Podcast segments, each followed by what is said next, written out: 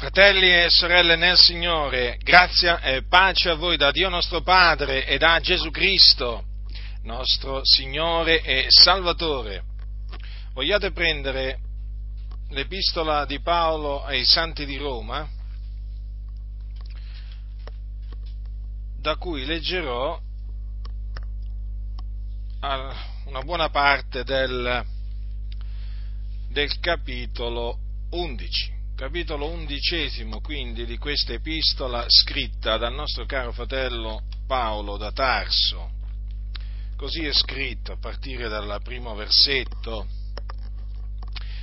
Io dico dunque, il Dio egli reietto il suo popolo? Così non sia, perché anch'io sono israelita della progenie d'Abramo, della tribù di Beniamino il Dio non ha reietto il suo popolo che ha preconosciuto. Non sapete voi quello che la scrittura dice nella storia d'Elia?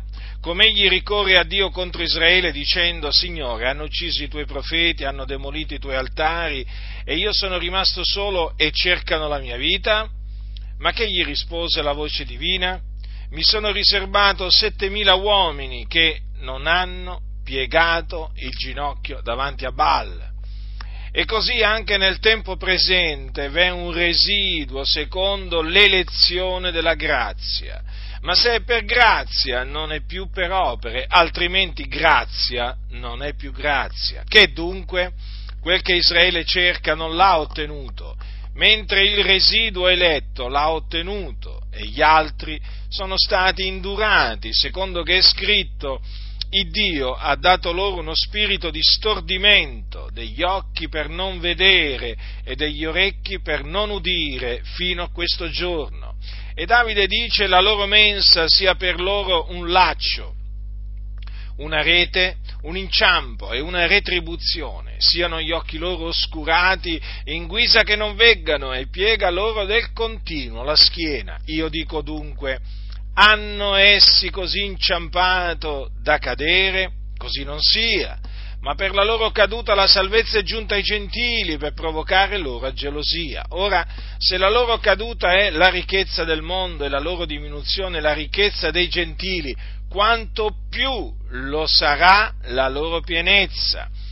Ma io parlo a voi, o gentili, in quanto io sono apostolo dei gentili, glorifico il mio ministero per vedere di provocare a gelosia quelli del mio sangue e di salvarne alcuni, poiché se la loro reiezione è la riconciliazione del mondo, che sarà la loro riammissione se non una vita d'infra i morti?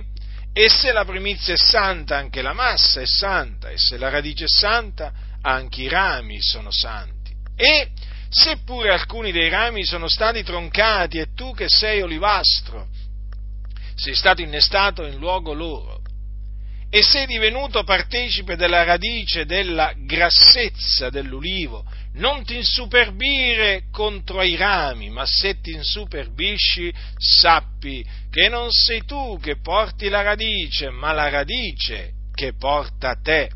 Allora tu dirai, sono stati troncati dei rami perché io fossi innestato. Bene, sono stati troncati per la loro incredulità e tu sussisti per la fede.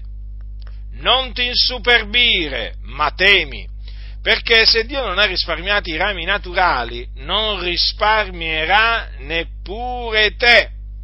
Vedi dunque la benignità e la severità di Dio, la severità verso quelli che sono caduti, ma verso te la benignità di Dio seppur tu perseveri nella sua benignità, altrimenti anche tu sarai reciso. Ed anche quelli, se non perseverano nella loro incredulità, saranno innestati, perché Dio è potente da innestarli di nuovo. Poiché se tu sei stato tagliato dall'ulivo per sua natura selvatico e sei stato contro natura innestato nell'ulivo domestico, quanto più essi, che sono dei rami naturali, saranno innestati nel loro proprio ulivo. Fin qui la lettura. Ora, l'Apostolo Paolo, dopo aver citato un passo nel capitolo precedente, quel passo che dice, ma riguarda Israele dice, tutto il giorno ho teso le mani verso un popolo disubbidiente e contraddicente, ecco, dopo aver citato quelle parole, fa una domanda. Lui usa nelle sue epistole fare così, dopo una determinata dichiarazione fa una domanda a cui risponde così non sia. E la domanda è questa. Io dico dunque, il Dio ha egli reietto il suo popolo? Perché fa dunque questa domanda? Perché poco prima aveva citato queste parole riguardo a Israele, tutto il giorno ho teso le mani verso un popolo disubbidiente e contraddicente. Ora, avendo definito il popolo di Israele un popolo disubbidiente e contraddicente, qualcuno, leggendo, potrebbe affrettatamente arrivare alla conclusione che Dio quindi ha reietto Israele. A proposito, pensate se oggi qualcuno definisce Israele un popolo disubbidiente e contraddicente. Naturalmente mi riferisco, mi riferisco a persone diciamo, che, che, sono in, in, determinate posizioni. Ma sapete cosa, cosa scoppierebbe? Uno scandalo, uno scandalo enorme. Uno scandalo enorme eh sì, benché queste sono parole dette da un ebreo, eh, badate bene, chiaramente un ebreo di nascita che parlava da parte di Dio, sono parole veraci, però se voi oggi queste parole, le, diciamo, se queste parole andassero sulla bocca, fossero pronunziate eh, da un capo di Stato di una, di una qualsiasi nazione, o finanche, facciamo proprio un esempio per assurdo, no? dal capo della Chiesa Cattolica Romana, dai, prendiamo lui proprio perché così almeno per, per farvi capire. Allora, perché comunque sia un capo di Stato, il capo della Chiesa, Chiesa Cattolica Romana comunque sia è eh, diciamo, un'organizzazione religiosa ma nello stesso tempo anche uno Stato, no? fa capo infatti al, al Stato del Vaticano. Allora, mettiamo che eh, dovesse, dovesse, dire questa frase, ma succederebbe proprio subito una, una, sorta di... ci sarebbe una protesta a livello mondiale da parte, da parte di eh, potenti ebrei e da parte sicuramente delle autorità eh, politiche israeliane che vedrebbero, che vedrebbero in questa dichiarazione una dichiarazione antisemita Eppure questa, questa dichiarazione l'ha fatta un ebreo da parte di Dio. Badate bene, qui è Dio che parla. Quindi vedete c'è anche questo che oggi purtroppo, purtroppo oggi in mezzo, in mezzo, alla Chiesa, in mezzo alla Chiesa ci sono tanti, in mezzo alle Chiese, che parteggiano per lo Stato di Israele parteggiano nel senso che lo appoggiano politicamente, economicamente, spiritualmente, proprio dimenticando, dimenticando o ignorando quello che Dio dice nella sua parola del popolo di Israele. Badate, queste sono parole della, che l'Apostolo Paolo ha citato, eh? Ha citato dalle scritture profetiche. Qui è Dio che parla. E come chiama il suo popolo? Come lo chiama? Come lo chiama l'Iddio vivente e vero? Come lo chiama eh, il suo popolo, l'Iddio d'Abramo, di Isacco e di Giacobbe? L'Iddio che diede a Israele la legge sul Monte Sinio? Come lo chiama il popolo di Israele? Il popolo che lui ha preconosciuto. Come lo chiama? Lo chiama un popolo disubbidiente e contraddicente.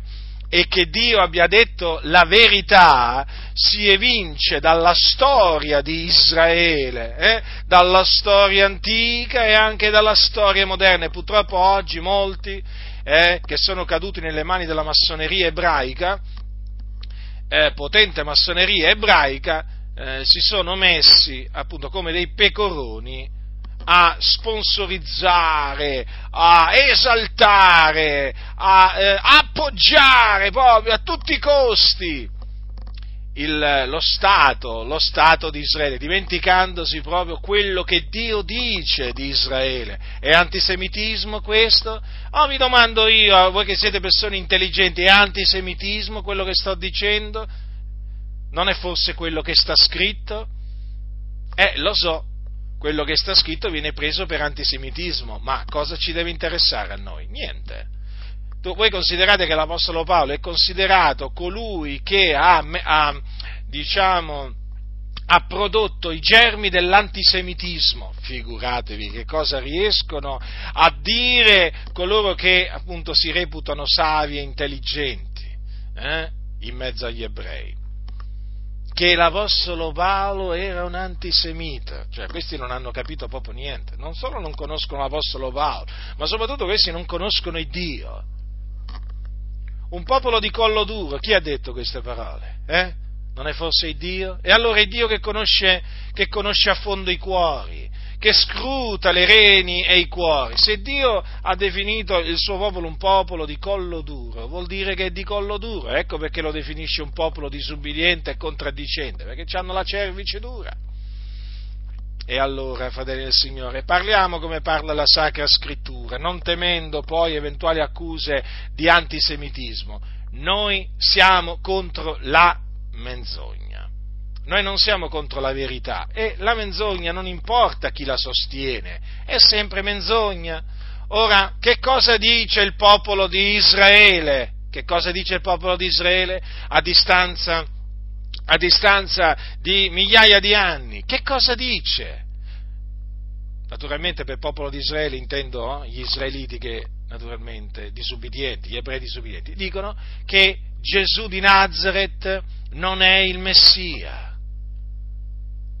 essi negano che Gesù di Nazareth è il figlio di Dio. E allora cosa fanno in questa maniera? Rigettano il figlio di Dio. Sì, il figlio dell'Iddio d'Abramo, di Isacco e di Giacobbe, il figlio dell'Iddio degli ebrei, sì perché così è anche chiamato, nonché naturalmente anche l'Iddio dei gentili, ma è così, fratelli nel Signore. Paolo dice, egli fosse soltanto l'Iddio dei giudei, non è egli anche l'Iddio dei gentili? Certo, lo è anche dei gentili. Allora, come la mettiamo? Quando Gesù venne, venne, venne su questa terra, quando il figliuolo di Dio, eh, diciamo, abitò in mezzo agli uomini, parlò in maniera chiara, definendo l'Iddio d'Abramo, di Isacco e di Giacobbe. L'Iddio è Padre suo allora chi rigetta Gesù Cristo come figlio di Dio, rigetta Dio. E allora ecco perché il Dio dice di Israele, tutto il giorno ho teso le mani verso un popolo disubbidiente e contraddicente, certo, un popolo che contende col suo creatore, proprio così, un popolo che rigetta l'Iddio dei suoi padri, perché ha rigettato Gesù Cristo, il figlio di Dio. E allora state molto attenti, eh, fratelli nel Signore, a non lasciarvi trascinare dietro questi, queste chiese che appunto, essendo cadute sotto il controllo della massoneria ebraica, fanno questo, questa opera distruttiva. Addirittura ci sono oramai chiese, che, chiese evangeliche che sostengono che gli ebrei si possono salvare anche senza credere nel Signore Gesù Cristo. Loro dicono che hanno la legge di Mosè, basta quella. Come dire, per noi la via per andare in cielo è Gesù, per loro è Mosè, no, fratelli nel Signore. La via per andare in cielo è una sola, Gesù Cristo. Gesù ha detto, vi ricorda che Lui è il figlio di Dio, Gesù Cristo ha detto io sono la via, la verità e la vita, nessuno viene al Padre se non per mezzo di me. E queste parole le ha dette, le ha dette a degli ebrei di nascita, a degli ebrei di nascita la notte in cui fu tradito. Sì, perché i suoi apostoli erano tutti ebrei di nascita. E allora non vi fate ingannare non vi fate ingannare, se gli ebrei non si ravvedono e non credono in Gesù Cristo, cioè non credono che Lui è il Figlio di Dio morto sulla croce per i nostri peccati e risuscitato dai morti il terzo giorno, essi periranno, periranno, cioè andranno all'inferno. Sì, proprio così, proprio così i discendenti di Abramo, di Isacco e di Giacobbe, se non si ravvedono e non credono nell'Evangelo di Cristo Gesù, quando moriranno ciò che gli aspetta è il fuoco dell'Ades, dell'inferno. Nessuno si illuda. Allora, dopo questa doverosa parentesi, andiamo al testo qua del capitolo 11 di Romani. Io dico dunque, Dio ha egli riglietto il suo popolo, così non sia. Già, perché Dio comunque sia, anche se, anche se il popolo di Israele, ripeto di nuovo, per il popolo di Israele qui bisogna intendere la maggior parte degli israeliti, perché come vedremo fra poco c'è un residuo eletto secondo l'elezione della grazia in Israele, quindi non è che possiamo dire che tutto Israele, tutto Israele non crede nel Signore Gesù Cristo, c'è un piccolo gruppo, un, piccolo, un residuo che ci crede, però qui vedete si parla di Israele, no? il popolo che Dio ha preconosciuto, inteso come quella stragrande maggioranza degli ebrei che rigettano, rifiutano di credere che Gesù di Nazareth è il Cristo di Dio, il Messia di Dio. Allora, Paolo dice così non sia. Certo è vero, infatti, il Dio non ha rigettato il suo popolo, che Dio è fedele eh sì, grande la sua fedeltà, come anche grande la sua benignità, perché anch'io sono israelita. Vedete un po' che cosa dice l'Apostolo Paolo. L'Apostolo Paolo era israelita, era un ebreo di nascita della progenie d'Abramo, quindi della tribù di Beniamino. Lui dirà in un altro posto, ebreo d'ebrei, considerate che espressione, eh? Qualcuno potrebbe dire, vabbè, ma l'Apostolo Paolo era arrogante, per cui da lui, da lui ci si aspetta questo e altro, l'Apostolo Paolo è arrogante. Eh? Voi siete arroganti, ipocriti, ipocriti, siete arroganti voi, voi che definite l'Apostolo Paolo arrogante, siete voi gli arroganti, siete voi gli arroganti, ravvedetevi ipocriti. Quale arrogante Paolo? Paolo arrogante. È come dire che Mosè era arrogante la stessa identica cosa. Ormai nelle chiese l'Apostolo Paolo è preso di mira da tanti, eh? non, non piace la dottrina di Paolo, ma non piace perché è la dottrina di Cristo. Siccome che oggi ci sono molti nemici di Cristo, e allora è inevitabile che non sopportino la dottrina di Paolo, perché Paolo trasmetteva la dottrina di Cristo. Allora l'Apostolo Paolo dice così non sia perché anch'io sono israelita della progenie d'Abramo, della tribù di Beniamino. Quindi l'Apostolo Paolo in questa maniera praticamente conferma che Dio non ha, non, cioè, i fatti sono questi, che benché Israele eh, sia un popolo disubbidiente e contraddicente, pure Dio non l'ha rigettato, perché vedete, lo stesso Apostolo Paolo che scrive n- non era stato rigettato praticamente, era stato accettato, era stato accolto da Dio. Infatti dice, così non sia perché? Ecco la spiegazione. Anch'io sono israelita, come dire, non vi dimenticate che io sono ebreo di nascita, vedete? Quindi sono un esempio vivente, o la prova vivente, o una delle prove viventi, che comunque sia, il Dio non ha rigettato il suo popolo. Il Dio non ha reietto il suo popolo che ha preconosciuto. Ecco, dunque, noi non siamo di quelli che dicono Dio ha rigettato Israele. No, la Bibbia dice che Dio non ha reietto il suo popolo che ha preconosciuto. Attenzione, eh? Attenzione, fratelli, perché nel corso della storia della Chiesa ci sono stati quelli eh, che pur definendosi cristiani hanno detto il Dio ha rigettato Israele. No, il Dio non ha rigettato il popolo che ha preconosciuto. Attenzione, eh? Perché qui la superbia sta sempre a spiare eh? e purtroppo nel cuore di, talu, di, molti è entrata la superbia, prima spiava da fuori e poi, e poi è stata fatta entrare. Eh? Attenzione perché come abbiamo visto Paolo dice non ti insuperbire, eh? non ti insuperbire ma temi. Invece che fanno molti? Si insuperbiscono eh? e non temono il Dio. Vergogna. E naturalmente questo ha prodotto un grande scandalo nella Chiesa perché poi quando persone che si dicono cristiani cominciano a affermare Dio ha rigettato Israele, il suo popolo e così via. Eh no, questo naturalmente porta a biasimare la dottrina di Dio.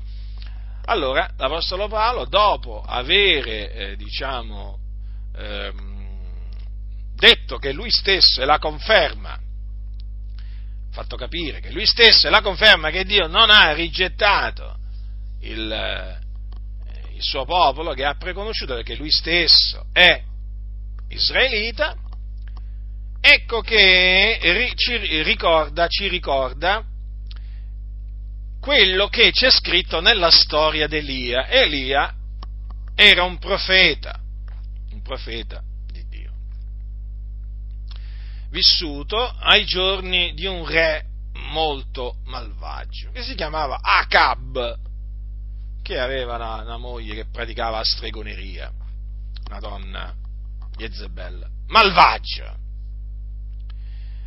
Allora, e Jezebel istigava Acab a fare il male. E, e Acab si faceva guidare, diciamo così, eh, dal, da, dalla sua moglie malvagia. Sapete, ci sono anche mariti, eh? ci sono mariti che praticamente sono agli ordini delle proprie mogli. E naturalmente quando come moglie si ha una Jezebel, naturalmente pensate un po' voi come si comporta un marito. Allora, Aca, eh, Elia visse ai giorni del profeta, eh, Elia visse ai giorni del re Acab. E in quei giorni il popolo di Israele si era ribellato a Dio, ai suoi comandamenti, ai suoi profeti. Perché il Dio, quando il suo popolo abbandonava la legge, mandava i suoi profeti, santi uomini che appunto eh, parlavano al popolo da parte di Dio e scongiuravano il popolo a ravvedersi, convertirsi dalle loro vie malvagie per tornare a Dio. E questo non è, eh, avvenne ai giorni di Acab, però avvenne anche ai giorni di altri re.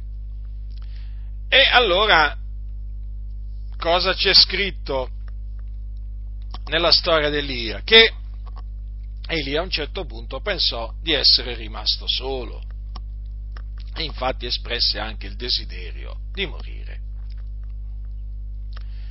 E infatti dice che egli ricorre a Dio contro Israele dicendo, Signore, hanno ucciso i tuoi profeti, ed è vero questo, avevano ucciso poi i profeti del Signore, hanno demolito i tuoi altari, ed è vero anche questo, li avevano demoliti. Dice, io sono rimasto solo e cerco la mia vita. No, questo non era vero, lo pensava Elia, di essere rimasto solo. Eh, cercano la mia vita, sì, è vero, eh, perché in effetti cercavano Elia per ucciderlo i profeti danno fastidio, i profeti di Dio. I profeti di Dio danno fastidio e allora naturalmente c'è sempre eh, qualcuno di quelli eh, a cui eh, i profeti sono stati mandati che naturalmente cerca di attentare alla vita dei profeti. E noi sappiamo che i profeti di Dio furono vituperati, perseguitati e anche uccisi. E anche uccisi. E allora queste furono parole che Elia disse, il profeta Elia disse a Dio. Ma che gli rispose la voce divina? Eh sì, perché qui bisogna ascoltare la voce divina. La voce divina gli disse, mi sono riservato settemila uomini che non hanno piegato il ginocchio davanti a Baal. Baal era una divinità pagana e quindi era un falso Dio praticamente, davanti al quale si prostravano gli israeliti. Sì, proprio così. Pensate, un popolo, un popolo che era stato tirato fuori dall'Egitto dopo una, eh, dopo una schiavitù secolare, con braccio potente, un popolo che, a cui il Signore nella sua grande benignità aveva, aveva dato una terra fertile, un paese delizioso, in cui scorreva il latte e il miele, ecco, questo popolo si abbandonò all'idolatria e andò dietro gli dei delle nazioni e Baale era uno di questi. Non è che fu il, il solo falso Dio dietro cui essi si misero a correre, ad adorare e a servire, però fu uno sicuramente dei principali. E si erano messi a inginocchiare davanti a Baal. Avevano piegato proprio le ginocchia eh, davanti a Baal, considerate un po' voi, lo consideravano un Dio. E invece che cos'era? Che cos'era? Era semplicemente un idolo, come oggi tanti si piegano davanti a delle statue, a delle immagini, pensando di stare adorando un Dio, Dio, e invece stanno adorando uh, e servendo un pezzo di gesso, un pezzo di ferro. Anzi, ricordatevi questo, che, come dice l'Apostolo Paolo in un posto ai santi di Corinto, in merito alle carni sacrificate, dice che gentili, eh, le carni che i gentili sacrificano, le sacrificano ai demoni e non a Dio. Quindi dietro gli idoli delle nazioni ci sono i demoni. E non pensate che dietro gli idoli che Israele serviva a quel tempo eh, non ci fossero i demoni, c'erano anche lì i demoni. È come se c'erano i demoni. Allora, vedete la, la, mm, la risposta di Dio quale fu? Perché Dio naturalmente conosce, conosce tutto, conosce i cuori di tutti, è colui che investiga i cuori e le reni, conosce le vie di tutti gli uomini, le opere, i pensieri, insomma Dio è onnisciente, l'onnisciente. E rivelò a Elia, che comunque sì era un profeta, che aveva ricevuto tante rivelazioni da parte di Dio, perché i profeti ricevevano delle rivelazioni, Dio gli parlava in visione, in sogno, con una voce udibile, anche senza l'ausilio di visioni e sogni. Eh, il profeta, eh, il ministero di profeta consiste, consiste anche in questo. Allora, la voce divina, quindi Dio gli parlò con una voce, gli disse, mi sono riservato 7.000 uomini, quindi Elia venne a sapere che in mezzo a quel popolo disubbidiente e contraddicente, in mezzo a quel popolo di collo duro, in mezzo a quel popolo ribelle, in mezzo a quel popolo idolatra che aveva piegato il ginocchio davanti a Baal, c'era un residuo fatto da 7.000 uomini. Guardate che se Dio ha detto 7.000 uomini, erano 7.000, eh? Capito? Ci tengo a ribadirlo questo, che Dio è preciso. Quando parla, se ti dice 7.000 è 7.000, non è 7.001 o 7.002 o 7.002 e 200, no, 7.000.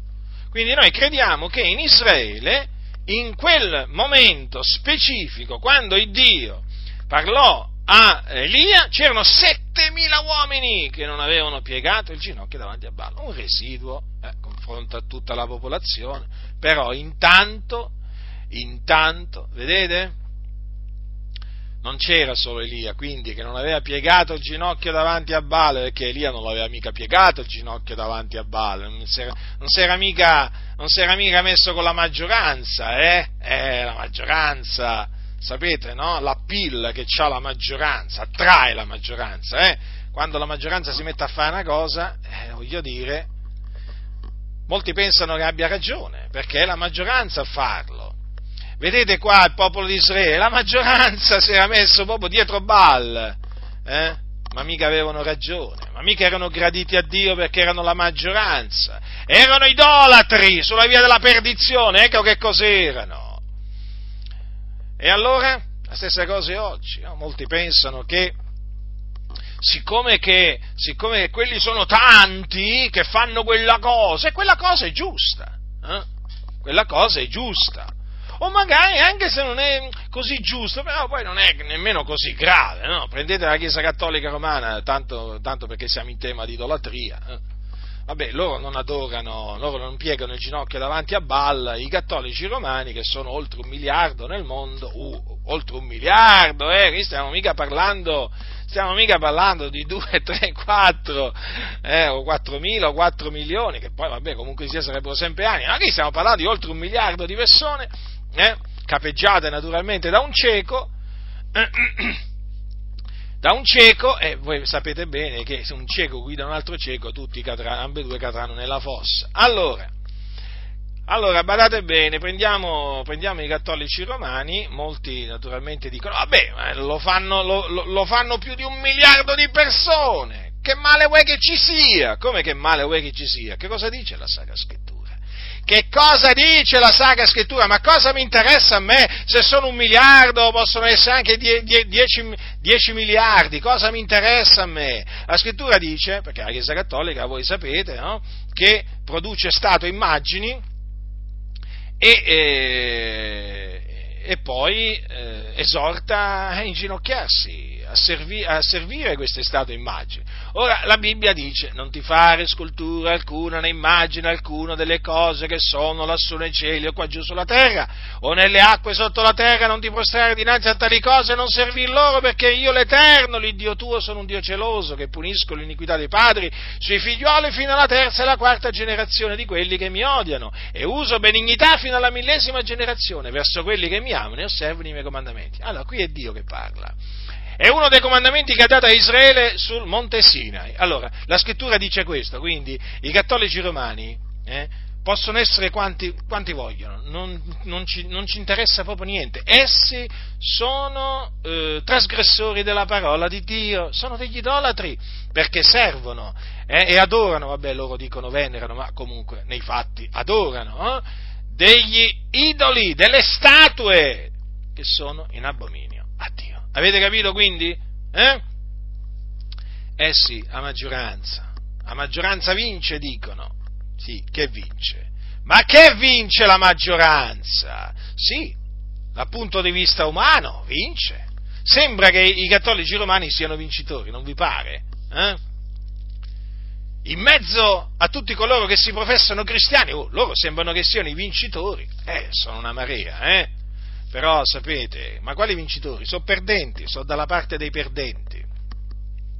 Perché? Perché sono appunto dei ribelli, dei peccatori, ecco che cosa sono. Idolatri, ecco che cosa sono. Allora vedete la maggioranza, eh? Eh, la maggioranza in Israele si era data al culto, al culto di Baal, ma il Signore si era riservato un residuo, capite? Un residuo e così anche nel tempo presente, dice l'Apostolo Paolo, v'è un residuo secondo l'elezione della grazia. Qui sta parlando di Israele naturalmente. Eh? Allora, in Israele c'è un residuo. Oggi, sì, oggi, ancora oggi, anno 2015, c'è un residuo secondo l'elezione della grazia. Ecco, un residuo, pochi, Quindi ci sono degli eletti. Considerate questo, che prendiamo solo lo Stato di Israele, eh? Solo lo Stato di Israele. Allora, nello Stato di Israele gli ebrei sono, secondo diciamo, le ultime stime, 6, 6 milioni circa. Eh? 6 milioni circa. Ribadisco, eh, sto parlando solo dello Stato di Israele. Ora, secondo altre stime, sempre secondo delle stime, gli ebrei che credono in Gesù, gli ebrei che credono in Gesù, quindi gli ebrei che credono che Gesù è il Messia, sono tra i 10.000 e i 20.000.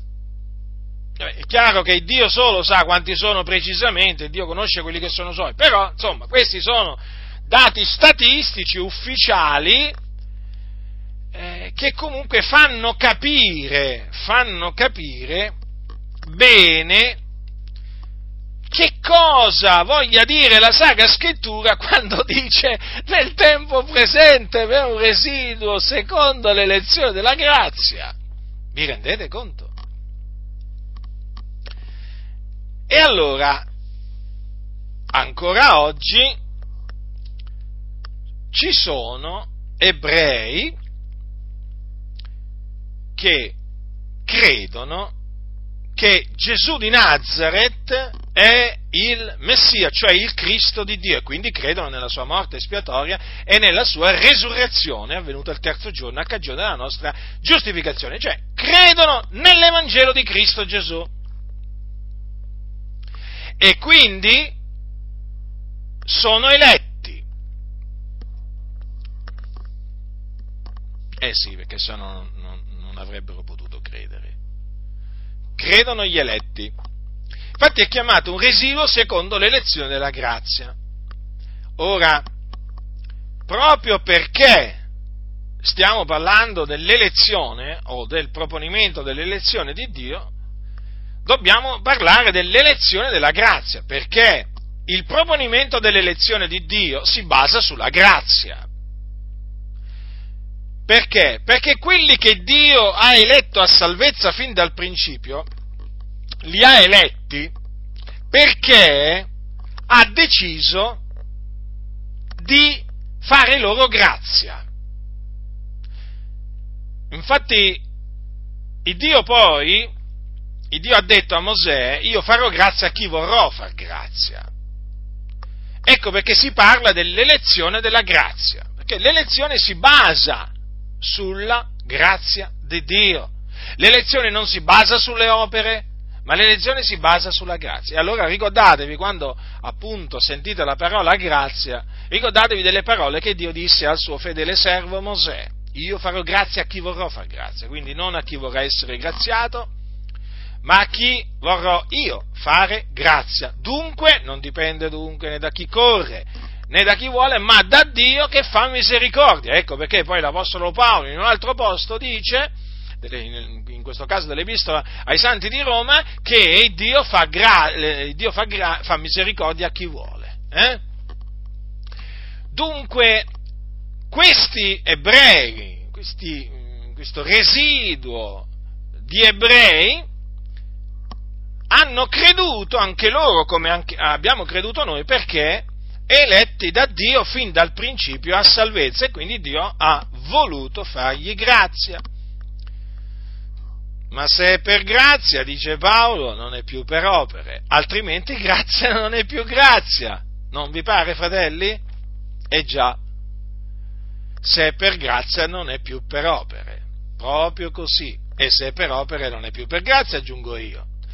Allora, vedete dunque che questi ebrei sono stati salvati, anch'essi come noi, per grazia, per grazia, mediante la fede nel Signore Gesù Cristo. Voglio ricordarvi a tale proposito, no, per anche per confutare, per confutare quello che dicono taluni che gli ebrei si possono salvare senza credere in Gesù, eh, che è falso, eh, perché gli ebrei possono salvarsi solamente credendo in Gesù, quello che ha detto l'Apostolo Pietro a Gerusalemme quando ci fu quell'assemblea, eh, con gli apostoli e gli anziani per discutere la questione che era sorta, cioè se, ebrei, se i gentili eh, che avevano creduto dovevano essere, ehm, dovevano essere, circoncisi per ottenere la salvezza o meno. Allora, l'apostolo Pietro, che fu il primo a prendere la parola, hm, perché dice essendo nata una grande discussione, Pietro si levò in piedi e disse loro, ascoltate che cosa ha detto l'Apostolo Pietro, fratelli, voi sapete che fin dai primi giorni Dio scelse fra voi me affinché dalla bocca mia i gentili udissero la parola del Vangelo e credessero, e Dio, conoscitore, e Dio conoscitore dei cuori, rese loro testimonianza dando lo Spirito Santo a loro come a noi, e non fece alcuna differenza fra noi e loro, purificando i cuori loro mediante la fede. Perché? Dunque tentate adesso il Dio mettendo sul collo dei discepoli un gioco che né i padri nostri né noi abbiamo potuto portare, anzi, noi crediamo di essere salvati per la grazia del Signore Gesù nello stesso modo che loro. Allora, attenzione, l'Apostolo Pietro, ebreo di nascita, stava parlando, stava parlando a degli ebrei, eh? Stava parlando degli ebrei di nascita. Eh sì, infatti vedete cosa gli ha detto? Fratelli, fin dai primi giorni Dio scelse fra voi me affinché dalla bocca mia i gentili udissero la parola del Vangelo e credessero. I gentili si sta riferendo a Cornelio e a quelli di casa sua, a cui Dio mandò eh, Pietro per annunziargli l'Evangelo e tramite il quale essi, cioè i gentili, furono salvati, salvati. Allora, ascoltate che cosa dice, cosa dice l'Apostolo Pietro. Noi crediamo, quindi noi naturalmente ebrei di nascita che abbiamo creduto in Gesù, d'essere salvati per la grazia del Signore Gesù, nello stesso modo che loro. Quindi la salvezza in una maniera sola, per grazia, ebrei e gentili, giudei e greci. Avete capito, fratelli nel Signore? Per la grazia del Signore Gesù, mediante la fede. Eh? Non fece alcuna differenza fra noi e loro, notate, purificando i cuori loro mediante la fede, la fede, non mediante le opere, non mediante il sangue, il sangue dei, eh, dei sacrifici dell'Antico Testamento, no, mediante la fede, la tua fede ti ha salvato. Dunque, o tu sei ebreo, o tu sei gentile, sappi che la tua fede nel Signore Gesù ti ha salvato. Quindi sei salvato per la grazia del Signore Gesù Cristo. Noi lo crediamo.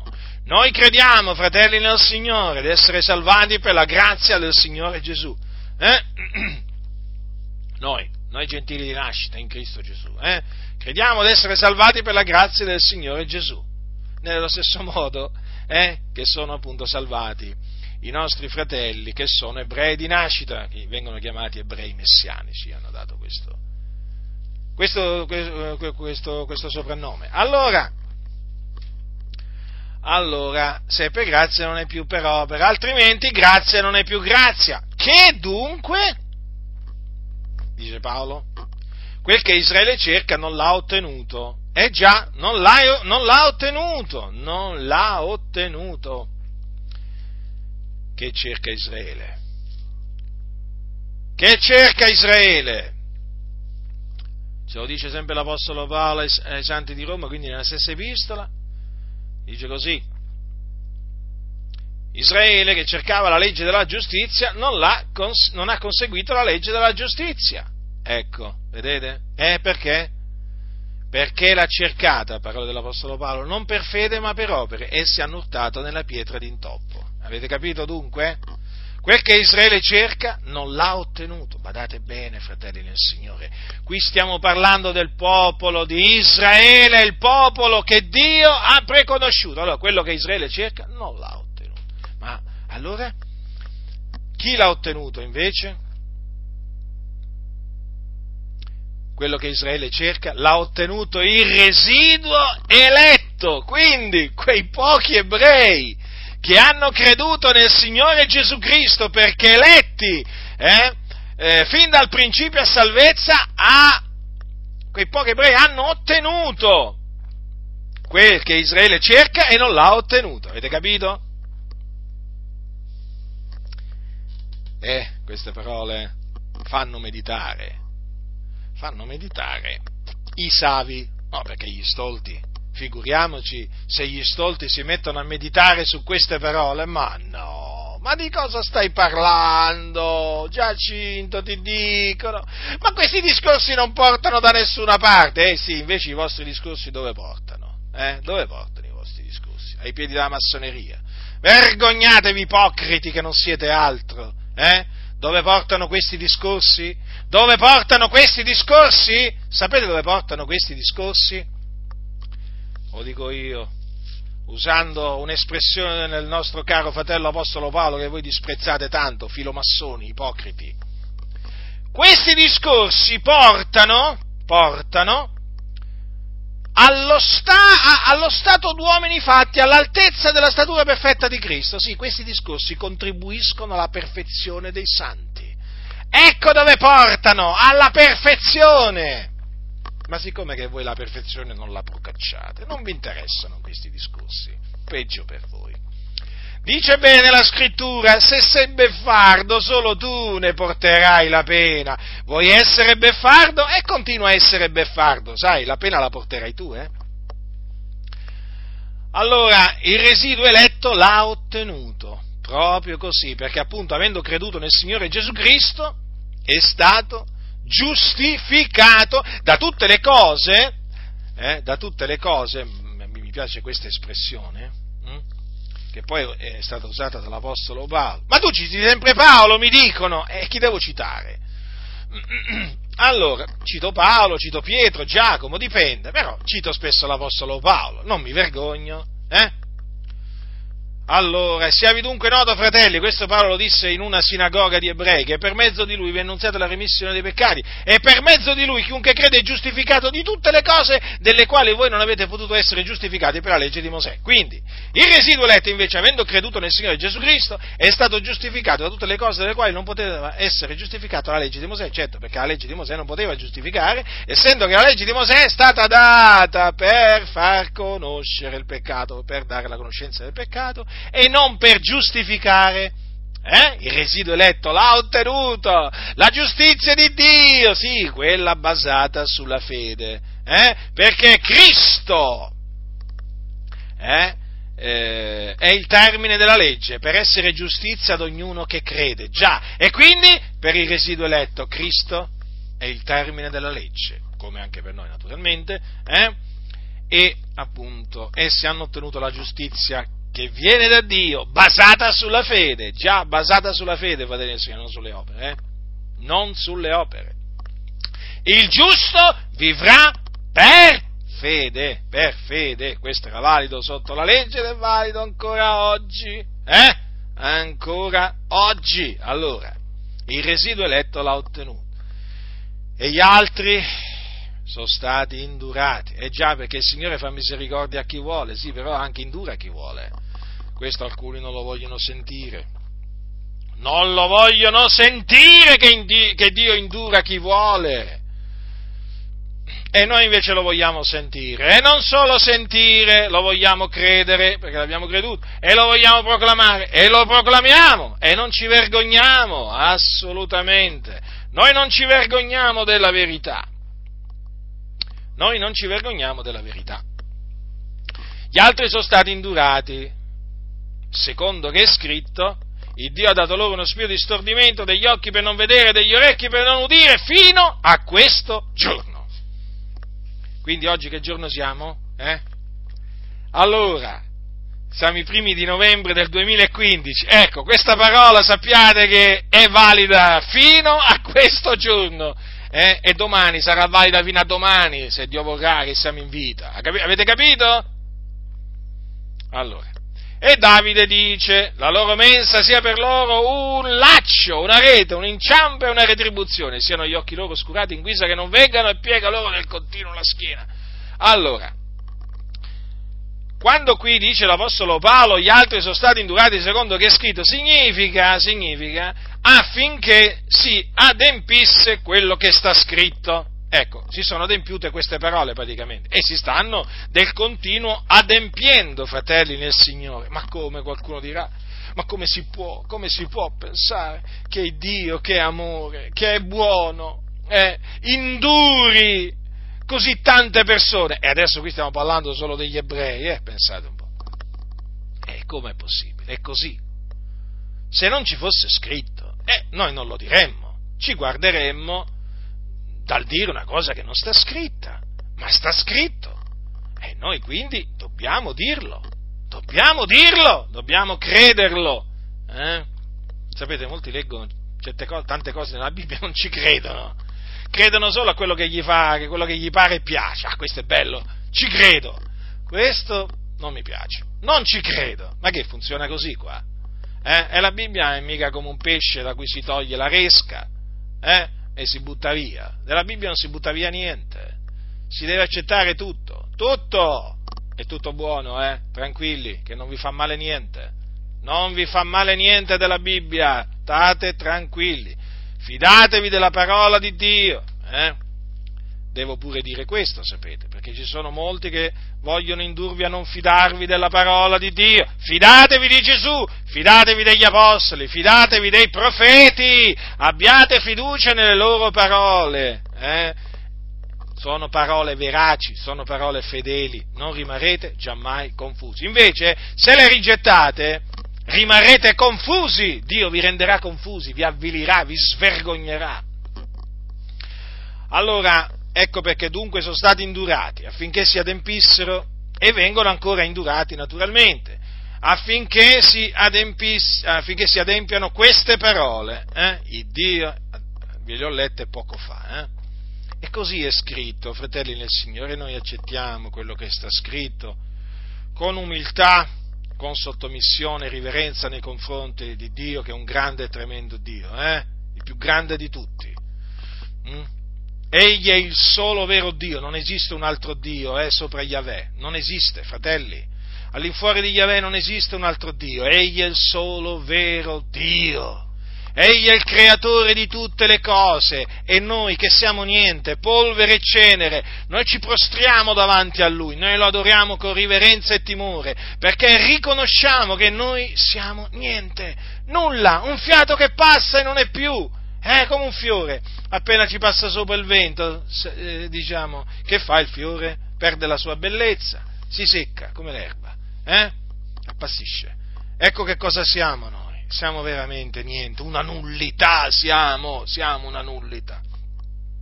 E noi, davanti a queste parole, che facciamo noi? Eh, ci sottomettiamo a Dio e diciamo, Signore, così hai decretato, così hai deciso di operare, eh, sia fatta la tua volontà, e riconosciamo che tu puoi tutto, che nulla può, può impedirti di eseguire un tuo disegno, e noi quindi, come tuoi figlioli diretti, noi diciamo, Signore, sia fatta la tua volontà. Tu questo hai deciso di fare, ti è piaciuto di operare questo, a te è piaciuto? E quindi ti lo diamo. Il Dio ha dato loro uno spirito di stordimento. Ah, allora Dio dà pure uno spirito di stordimento, sì, per stordire le persone. Ma Dio dà anche degli occhi per non vedere, esattamente. Infatti ecco perché non ci vedono, perché Dio gli ha dato degli occhi per non vedere, degli orecchi per non udire, sì, gli ha dato pure quelli, orecchi per non udire, infatti non ci sentono. Tu parli con gli ebrei, eh? non ci sentono, non ci vedono. Fino a questo giorno. Avete capito allora? Avete capito allora perché la stragrande maggioranza degli ebrei, io ho parlato prima solo di Israele, pensate, però se estendiamo il discorso, pensate che nel mondo gli ebrei sono 14 milioni circa e gli ebrei messanici comunque sia vengono annoverati sempre nell'ordine, diciamo, di alcune poche centinaia di migliaia di, pers- di, di ebrei. Però sapete, eh, ribadiamo, eh, le stime, generalmente le stime che vengono date ufficialmente sono sempre per eccesso, eh, io ho notato questo, chiaramente. Però comunque sia, questo un po' fa capire, diciamo, come stanno, come stanno le cose. Allora, poi anche un'altra parola, si deve adempiere, la loro mensa sia per loro un laccio. Pensate, la mensa, dove, la mensa è dove uno mangia, no? si ciba. Ecco, per loro un laccio, una rete, un inciampo, una retribuzione. D'altronde, sono, destin- sono stati destinati a intoppare, questo lo dice l'Apostolo Pietro, no? nella sua epistola. Nella sua epistola l'Apostolo Pietro dice e, e essi infatti, essendo disubbidienti, intoppano nella parola e da questo sono stati anche destinati. Vedete dunque? L'Apostolo Pietro quindi diceva la stessa cosa dell'Apostolo Paolo, in altri termini però voglio dire la sostanza non cambiava, mm? siano gli occhi loro oscurati, quindi vedete, Dio oscura gli occhi affinché non vengano e piega, continuo, eh, piega loro del continuo la schiena. Eh? Quindi se Dio gli piega la schiena non si possono rizzare in piedi. Eh? Non è così? Hanno proprio la schiena curva. Eh? Gliel'ha piegata il Dio, fratelli nel Signore. Gliela sta piegando il Dio del continuo. Leggete, leggete. Ah, ma tu allora prendi in maniera letterale la parola di Dio. E come la devo prendere? Come la devo prendere la parola di Dio? Fatemi capire, ribelli. Eh? Io quando ho scoperto come prendete voi la Bibbia ho deciso di non assomigliarvi. Nel giorno che ho scoperto che voi siete degli ipocriti, eh? che vi professate cristiani, discepoli di Gesù, chi si professa ministro dell'Evangelo, ma ho scoperto che siete una massa di ipocriti perché vi prendete la parola di Dio e la gettate delle spalle. Ho detto, io come voi non voglio esserci.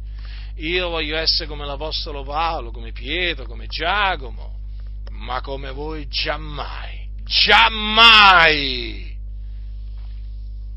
Ecco che allora l'Apostolo Paolo fa un'altra domanda, una di quelle domande a cui poi lui risponde, eh? così non sia.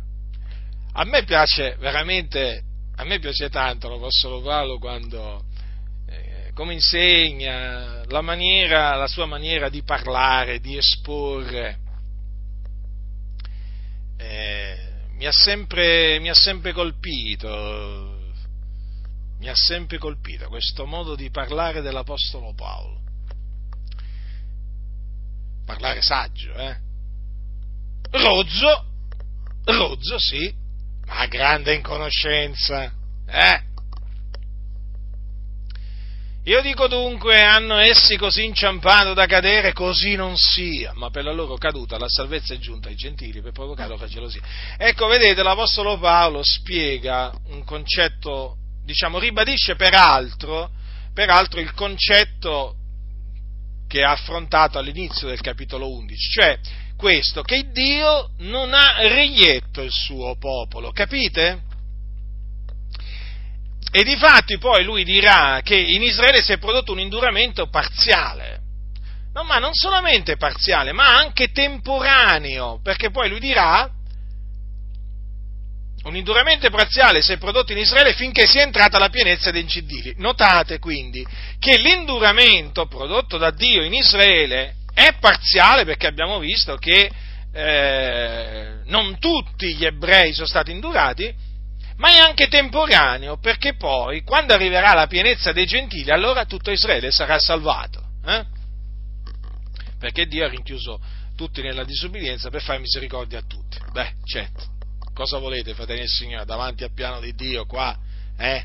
Ci si deve solo prostrare e dire, Signore, tu sei grande veramente. Allora, vedete dunque, per la loro caduta, quindi, la salvezza è giunta ai gentili per provocare loro gelosia. Quindi, la, la, eh, la caduta di Israele è stata preordinata da Dio affinché la salvezza giungesse a noi gentili per provocare, per provocare gli israeliti a gelosia. Badate bene, badate bene, perché qui è il Signore che praticamente provoca gelosia agli ebrei. Eh? Questa è la vendetta di Dio. Vendetta di Dio. Ma come? Vendetta di Dio. Dio è un, un vendicatore. Sì, non l'hai letto che è un vendicatore? Vai, vai a leggere allora se ancora non l'hai letto. Vai, vai immediatamente, vai immediatamente, eh, vai immediatamente in questo profeta, vai nel libro del profeta Naum. Profeta Naum L'Eterno è un Dio geloso e vendicatore, guarda proprio è il secondo versetto. L'Eterno è vendicatore pieno di furore, l'Eterno si vendica dei suoi avversari e serve il cruccio per i suoi nemici. Allora, come vi ho appena detto, eh, per la loro caduta, quindi destinati a intoppare, ricordatevi, destinati da chi? Da Dio, eh? sono stati destinati a intoppare, quindi a cadere, affinché la salvezza giungesse ai gentili per provocare gli ebrei a gelosia. Allora, dove sta scritto che appunto il Signore, che questa è la vendetta di Dio, questo provocare loro a gelosia, sta scritto eh, nel capitolo 32 del Deuteronomio, quindi sotto la legge. Ascoltate cosa c'è scritto qua capitolo 32, versetto 21. Essi mi hanno mosso a gelosia con ciò che non è Dio, mi hanno irritato con i loro idoli vani e io li muoverò a gelosia con gente che non è un popolo. Li irriterò con una nazione stolta. Avete capito? Avete capito il Signore in che maniera? Eh? In che maniera il Signore ha deciso di operare? Eh? Nei confronti di questo popolo, di questo popolo disubbidiente e contraddicente? Quindi, per riassumere brevemente, gli israeliti lo mossero a gelosia con ciò che non è Dio, lo provocarono a dire con i loro idoli vani, cosa fa il Signore? Li provoca gelosia adesso, con gente che non è un popolo, li irrita con una nazione stolta, naturalmente, perché, perché no, chiaramente noi gentili siamo considerati stolti no? dagli ebrei, no? e non siamo considerati nemmeno un popolo, e quindi vedete il Signore ha decretato di usare noi gentili per provocare gli ebrei a gelosia. Infatti, sapete, gli ebrei sono arrabbiati, eh? Gli ebrei sono arrabbiati, sono ingelositi. È tremendo quando parlano gli ebrei eh, nei, nostri, nei, nostri, confronti. Eh, voi lo avvertite subito. Eh? Lo, voi lo avvertite subito. E naturalmente dovete, eh, ric- non potete non riconoscere che questo è l'adempimento delle parole che Dio disse a Mosè. Vedete, fratelli? Eh? Come il Signore a distanza di tanto tempo poi esegue la sua vendetta. Dio è veramente giusto. Naturalmente Dio è un vendicatore, ma le sue vendette sono giuste, eh? che lui è giusto, è un giusto giudice, i suoi giudizi sono tutti verità. Tranquilli, eh, sono tutti giusti, non ce n'è uno che sia ingiusto. Sapete, è molto importante eh, studiare la storia di Israele per capire la giustizia di Dio. Hm? Avete visto che Dio è giusto? Loro lo provocarono a gelosia, adesso Dio provoca loro a gelosia tramite di noi, eh? tramite di noi che non siamo un popolo per gli ebrei eh, li con un'azione stolta, eh già, certo, tramite noi Dio li irrita, capite? Eh, alcuni non ci vogliono credere che Dio è un vendicatore, non ci vogliono credere, peggio per loro. Credete a tutto quello che sta scritto, fratelli nel Signore, credete a tutto quello che sta scritto nella Bibbia, eh? Per quanto riguarda quello che sta scritto nei libri che non sono Bibbia, che non sono nella Bibbia, eh, credete solamente alle cose che sono confermate dalla Sacra Scrittura. Ora, se la loro caduta è la ricchezza del mondo e la loro diminuzione è la ricchezza dei gentili, quanto più lo sarà la loro pienezza? Dunque, vedete, praticamente c'è un tempo chiamato, cioè c'è un periodo in cui si parlerà della pienezza degli ebrei. Vedete? E appunto, appunto, vedete perché Paolo ha detto che poi tutto Israele sarà salvato. E sarà salvato tutto Israele quando sarà entrata. La pienezza dei gentili. Vedete? Quindi c'è la pienezza dei gentili e la pienezza degli ebrei. Allora, fratelli, che Dio fa misericordia a chi vuole e eh, quindi, fratelli, noi ci dobbiamo sottomettere alla volontà di Dio. Tutto fatto con ordine, eh? quello che fa il Signore veramente. Non c'è niente di confusionario, tutto proprio fatto con ordine. Ma io parlo a voi, o gentili, in quanto io sono apostolo dei gentili glorifico il mio ministero per vedere di provocare a gelosia quelli del mio sangue. Ecco ancora, ancora qua l'Apostolo Paolo parla di provocare gelosia. Eh? Questa volta lui eh, provoca gelosia, eh, quelli del mio sangue, ma sempre con lo scopo, lo scopo in questo caso vedete, lo scopo buono, di salvarne alcuni, no? Cioè, eh, voglio dire, alla fine lo scopo, lo, lui si, si, proponeva, lui desiderava l'Apostolo Paolo la salvezza, eh? la salvezza degli ebrei, vi ricordate cosa dice, fratelli, il, mio, il, desiderio del mio cuore, la mia preghiera a Dio per loro che siano salvati. Quindi vedete l'Apostolo Paolo glorificava il suo ministero, naturalmente essendo lui apostolo dei gentili, nonché anche dottore dei gentili, era stato mandato come apostolo dal Signore Gesù ai gentili ad annunziare il Vangelo di Cristo. E naturalmente cosa dice Paolo? Glorifico il mio ministero, vedete il ministero che eh, il Signore gli aveva dato.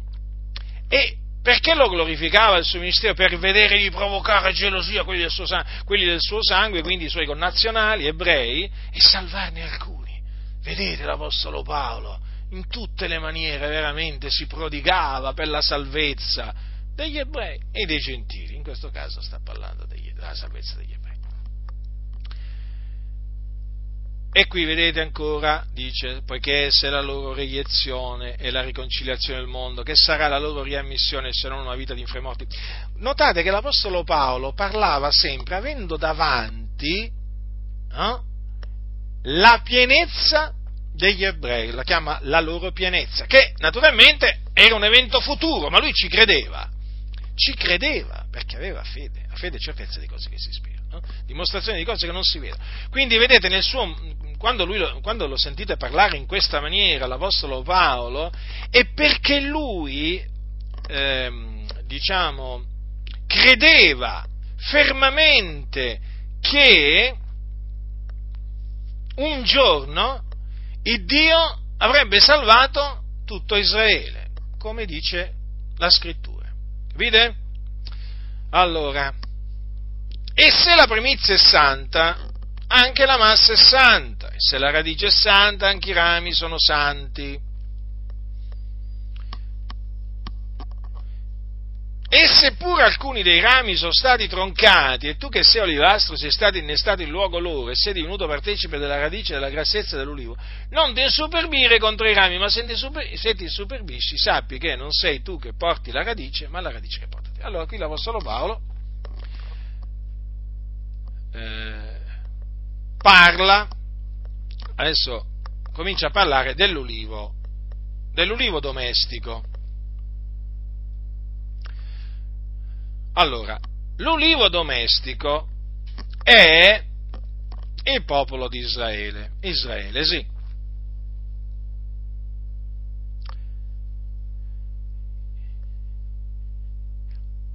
Ora, qui l'Apostolo Paolo parla della radice di questo ulivo, come parla anche dei suoi rami. Lui dice che la radice è santa, eh, se la radice è santa, anche i rami sono santi. Però l'Apostolo Paolo sapeva che alcuni dei rami sono stati troncati. Quali sono i rami di questo ulivo che sono stati troncati, recisi, sono gli ebrei increduli o disubbidienti, cioè gli ebrei che rifiutano di credere che Gesù di Nazareth è il Messia. Dunque sono stati troncati, ma questo nulla toglie al fatto che la radice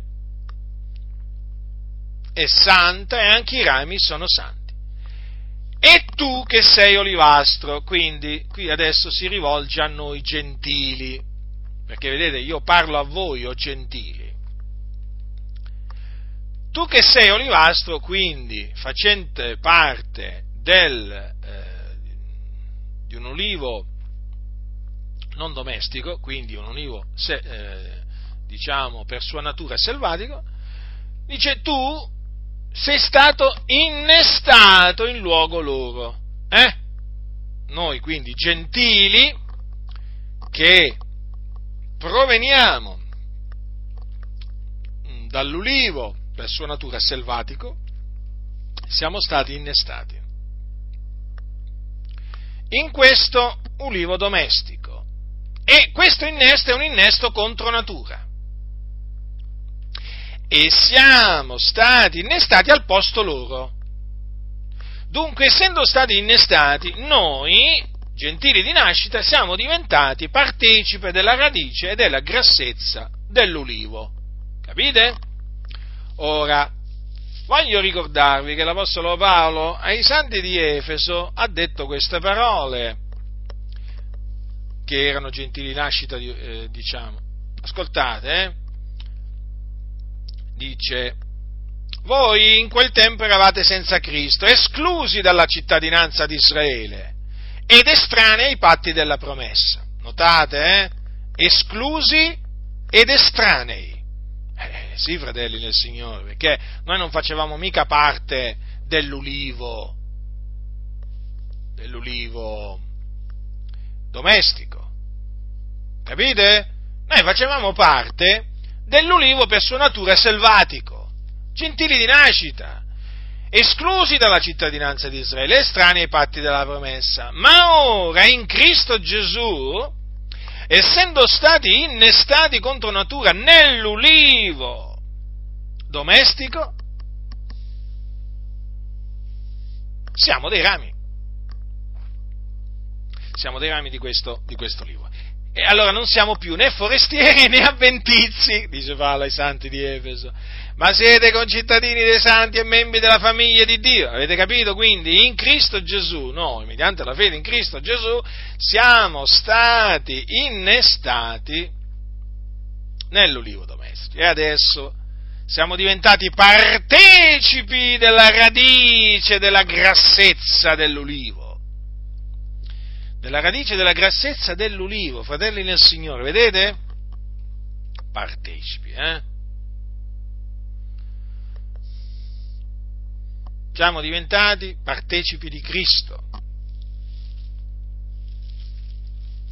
Come dice,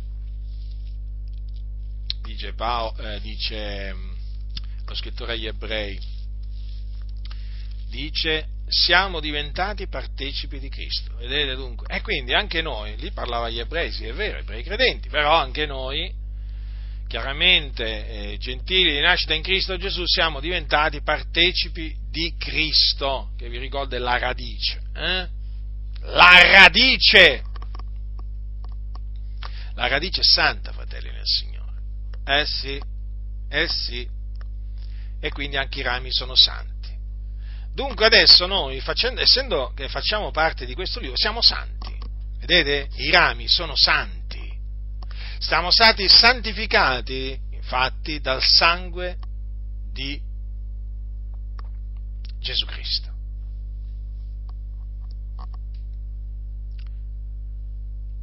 E adesso naturalmente è chiaro che noi, essendo benedetti col credente Abramo, è chiaro, siamo sotto la benedizione di Dio, eh, sperimentiamo la sua benedizione, la sua benignità, la sua fedeltà, insomma, fratelli nel Signore.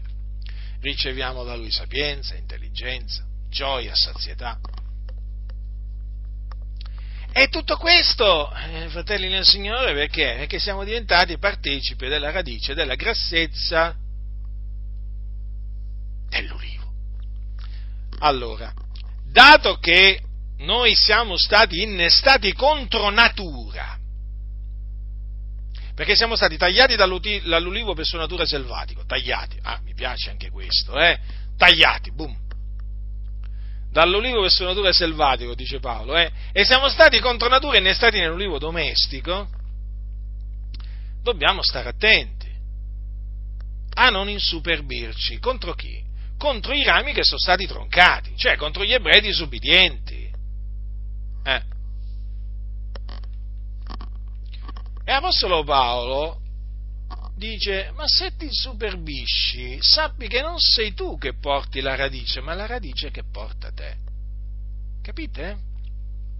Eh già, non dimentichiamoci che la radice è ebraica. è così. Che ci abbiamo noi da insuperbirci? Eh? Ma che ci abbiamo noi da insuperbirci? Esclusi dalla cittadinanza di Israele, eravamo esclusi dalla cittadinanza di Israele, estranei ai patti della promessa.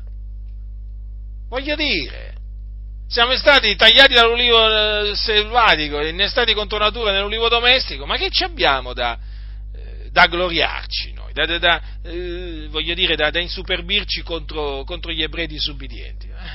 Attenzione, eh? temiamo il Dio. Eh sì, la superbia, eh, la superbia, sapete? Eh, ve l'ho detto, la superbia spia. Eh? Eh, non dobbiamo fare spazio alla superbia, eh, perché poi Dio resiste ai superbi. Ricordatevi che Dio resiste ai superbi e dà grazia agli umili. Quindi camminiamo umilmente con Dio, fratelli. Eh? Lungi da noi l'insuperbimento, insuperbirci. Eh? Temiamo il Dio, temiamo il Dio, se temiamo il Dio ci manterremo umili. se ti insuperbisci sappi che non sei tu che porti la radice, ma la radice che porta te. Eh già, perché quando mai un ramo porta la radice? Non è la radice che porta il ramo? Eh? Noi siamo solo dei rami, fratelli nel Signore, innestati contro natura, là in questo, in questo meraviglioso ulivo, eh? al posto di quei rami che sono stati troncati, e perché sono stati troncati per la loro incredulità. E noi siamo stati innestati per la fede che viene da Dio. Allora tu dirai, sono stati troncati dei rami perché io fossi innestato. Bene. Sono stati troncati per la loro incredulità e tu sussisti per la fede. Non ti insuperbire, ma temi. Vedete l'Apostolo Paolo come mette ancora una volta, per l'ennesima volta, in guardia noi gentili dall'insuperbirci contro gli, i rami che sono stati troncati, cioè gli ebrei disubbidienti. Eh? Allora Paolo dice sono stati troncati per la loro incredulità e tu sussisti per la fede. Allora perché noi siamo nell'ulivo? Lo siamo ancora oggi? Per la fede. La fede da chi viene? Da Dio. Allora, non ci superbiamo, ma temiamo il Dio. Eh, perché dobbiamo temere il Dio? Ecco, ascoltate, non ti insuperbire, ma temi. Perché se Dio non ha risparmiato i rami naturali, non risparmierà neppure te. Eh? Cosa vi dice questo, fratelli? Che cosa vi dice questo? Che Dio non ha riguardi personali di nessun genere quelli sono stati troncati per la loro incredulità, erano rami naturali e Dio non li ha risparmiati. Ma vada bene che se tu farai spazio all'incredulità, tu non sussisterai più nell'ulivo domestico perché sarai reciso. Infatti dice Paolo, non risparmierà neppure te, badate bene, lo ripeto, non ti insuperbire ma temi perché se Dio non ha risparmiato i rami naturali, non risparmierà neppure te. Chi? Chi è questo te? Chi è questo te? Te che sei in Cristo. Te che hai la fede in Cristo.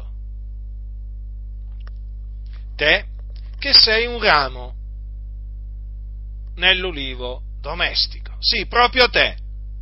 Il Dio non risparmierà neppure te se smetterai di credere. Il mio giusto vivrà per fede, se si tira indietro l'anima mia non lo gradisce. Vedi dunque la benignità e la severità di Dio. La vedi tu? Io la vedo. Alcuni non la vedono, sono ciechi. Allora, vedi dunque la benignità e la severità di Dio, la severità verso quelli che sono caduti, ma verso te la benignità di Dio. Sì, alcuni vedono solo la, la benignità, mm, la severità di Dio non la vedono, eh? sono diciamo, sembra che ci abbiano un occhio solo. Comunque ci vedono male pure questi, eh? Magari non sono proprio ciechi, però insomma, hanno una vista proprio molto difettosa, molto, molto difettosa.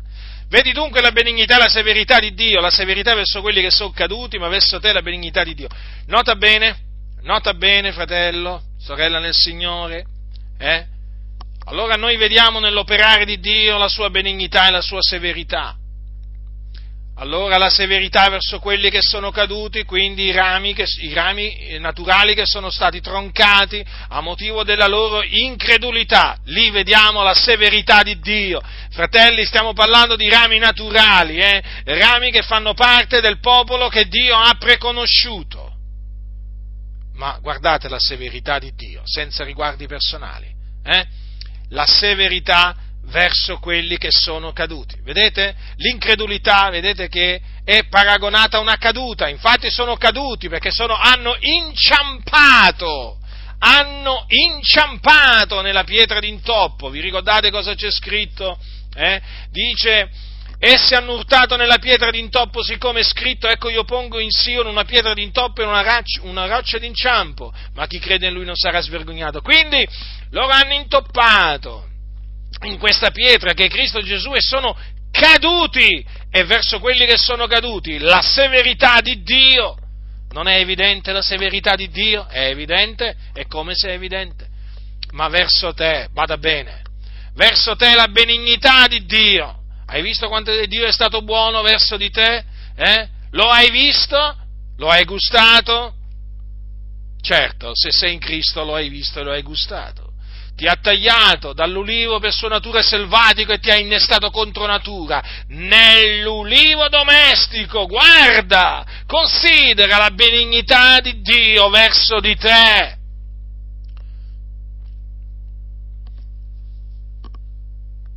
Seppur tu perseveri nella sua benignità, ecco, c'è un se, c'è un se seppure tu perseveri nella sua benignità. Quindi,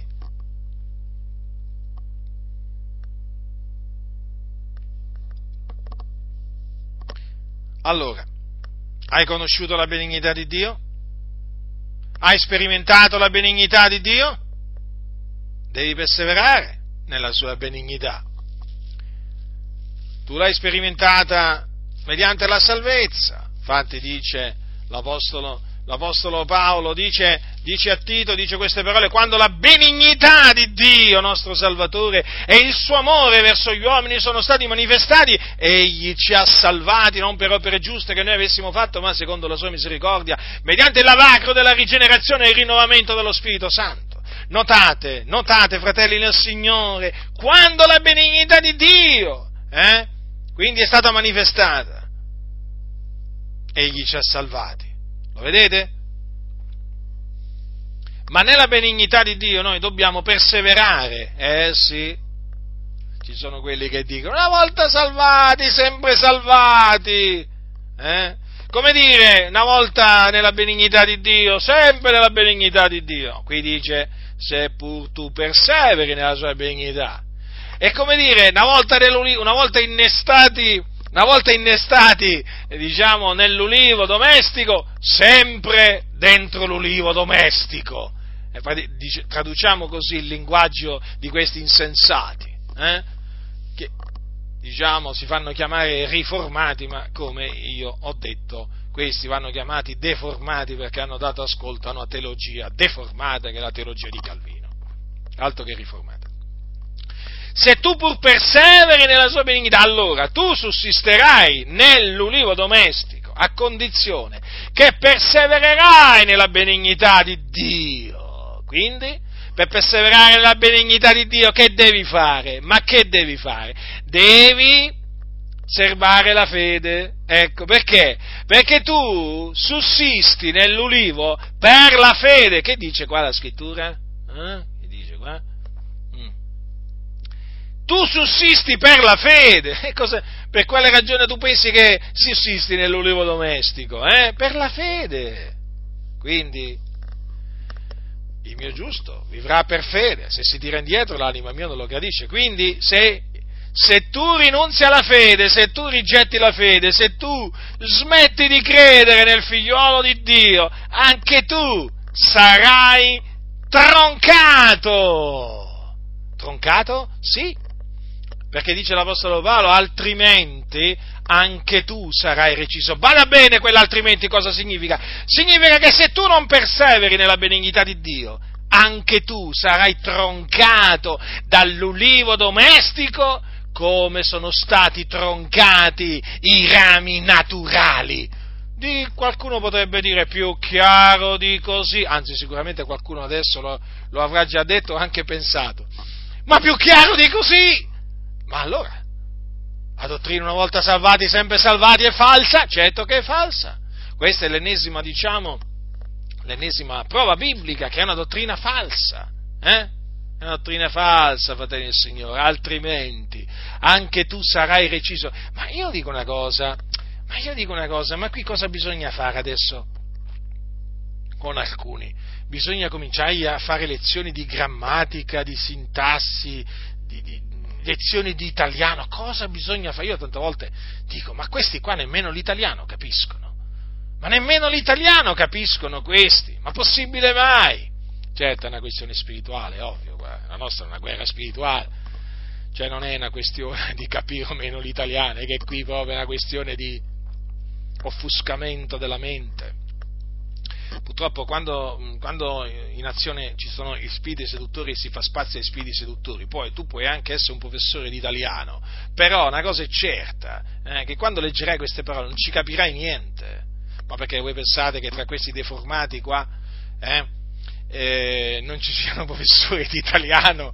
Eh? Eh, come, come? Eh, sicuramente che ci sono dei professori di italiano, il fatto è che non capiscono la parola non intendono la parola, non la intendono, non la intendono, quello che per noi è chiaro, per loro è, è quello che per noi è bianco, per loro è nero, capite, fratelli del Signore? Allora, altrimenti anche tu sarai reciso, ma allora l'Apostolo Paolo non ci credeva, una volta salvati, sempre salvati, no, non ci credeva. Ecco perché poi dirà se lo rinnegheremo anche egli ci rinnegherà. Ah sì, l'ha detto l'Apostolo Paolo queste parole, è vero, qualcuno. Sì, sì, non ci credeva nell'eresia una volta salvati, sempre, sempre salvati, eh? Eh, fratelli, qua le cose sono chiare, eh, quindi dobbiamo attenerci alla parola, alla parola del Signore. Difatti, quelli che credono per un tempo, praticamente, vengono recisi. Perché? Sussistono mh, per la fede per un tempo nell'ulivo domestico, poi essendo che non perseverano nella benignità di Dio, vengono recisi. Infatti, vedete cosa ha detto Gesù di quelli che ricevono il, la parola di Dio nei luoghi rocciosi? Credono per un tempo, poi viene la prova e si traggono indietro. Eh? Ma la prova perché viene? Per provare la loro fede, no? Eh, insomma. Eh. E poi perché viene la prova? A cagione della parola. Quale parola? Quella che si hanno accettato. Quella che li, ave, li ha li ha rigenerati, allora credono per un tempo e poi si traggono indietro. Quindi vengono recisi perché si traggono indietro, capite? Quindi non fanno parte più dell'ulivo domestico. Altro che una volta nell'ulivo domestico, sempre nell'ulivo domestico. No, non è questo che insegna la Sacra Scrittura. Eh? Certo, se, se, se, rimani nella fede, quindi se rimani in Cristo, sussisterai, certo, rimarrai salvato, rimarrai nell'ulivo domestico, tranquillo, eh? eh però se non perseveri nella sua benignità, quindi se non perseveri nella fede, sarai reciso, te lo griderò nelle orecchie, eh? te lo griderò nelle orecchie, fino a che avrò un alito di vita, queste però, quello che ha detto l'Apostolo Paolo, capito? Seppur tu perseveri nella sua benignità, altrimenti anche tu sarai reciso. Leggi, leggi, leggi, cosa leggi? Anche tu, anche tu, anche tu, mettitelo in testa, mettitelo in testa questo anche tu, ma anche quell'altrimenti, eh, che poco, di poco prima, eh, precedente. Altrimenti anche tu farai una brutta fine. Ecco, perché sarai reciso. Eh già. Perché, come ha detto il Signore, se il mio giusto si tira indietro, l'anima mia non lo gradisce. E badate bene che quelli che si tirano indietro, si, di, si tirano indietro a loro perdizione. Infatti dice lo scrittore, noi non siamo di quelli che si traggono indietro a loro perdizione, ma di quelli che hanno fede per salvare l'anima. Quindi vedete? È necessario avere fede, serbare la fede per salvare l'anima, serbare la fede per rimanere, per rimanere innestati nell'ulivo domestico e per eh, essere partecipi della radice, della grassezza dell'ulivo fino alla fine. Fino alla fine, fratelli nel Signore. Noi riteniamo che la parola di Dio sia molto chiara, non lascia alcun dubbio sul fatto che appunto coloro che sono in Cristo possono scadere dalla grazia. Questa eventualità esiste, questa possibilità esiste. Non possiamo negarla, la Bibbia l'ammette. Ma la Bibbia dice anche che chi avrà perseverato sino alla fine sarà salvato. Capite? Quindi la Bibbia dice chiaramente che se tu vinci, quindi se tu credi nel figliolo di Dio, perché chi è colui che vince il mondo se non colui che crede che chi è colui che vince il mondo se non colui che crede che Gesù è il figlio di Dio? Se tu credi che Gesù è il figlio di Dio fino alla fine, devi sapere questo. Te lo ripeto, se tu credi che Gesù è il figlio di Dio, quindi che è morto sulla croce per i nostri peccati, che fu seppellito, che il terzo giorno risuscitò dai morti, fino alla fine tu sussisterai per la fede nell'ulivo domestico. Sussisterai lì. Lì, dove sei adesso, ci rimarrai. E quindi sarai salvato. Sarai salvato. E il Signore non cancellerà il tuo nome dal libro della vita.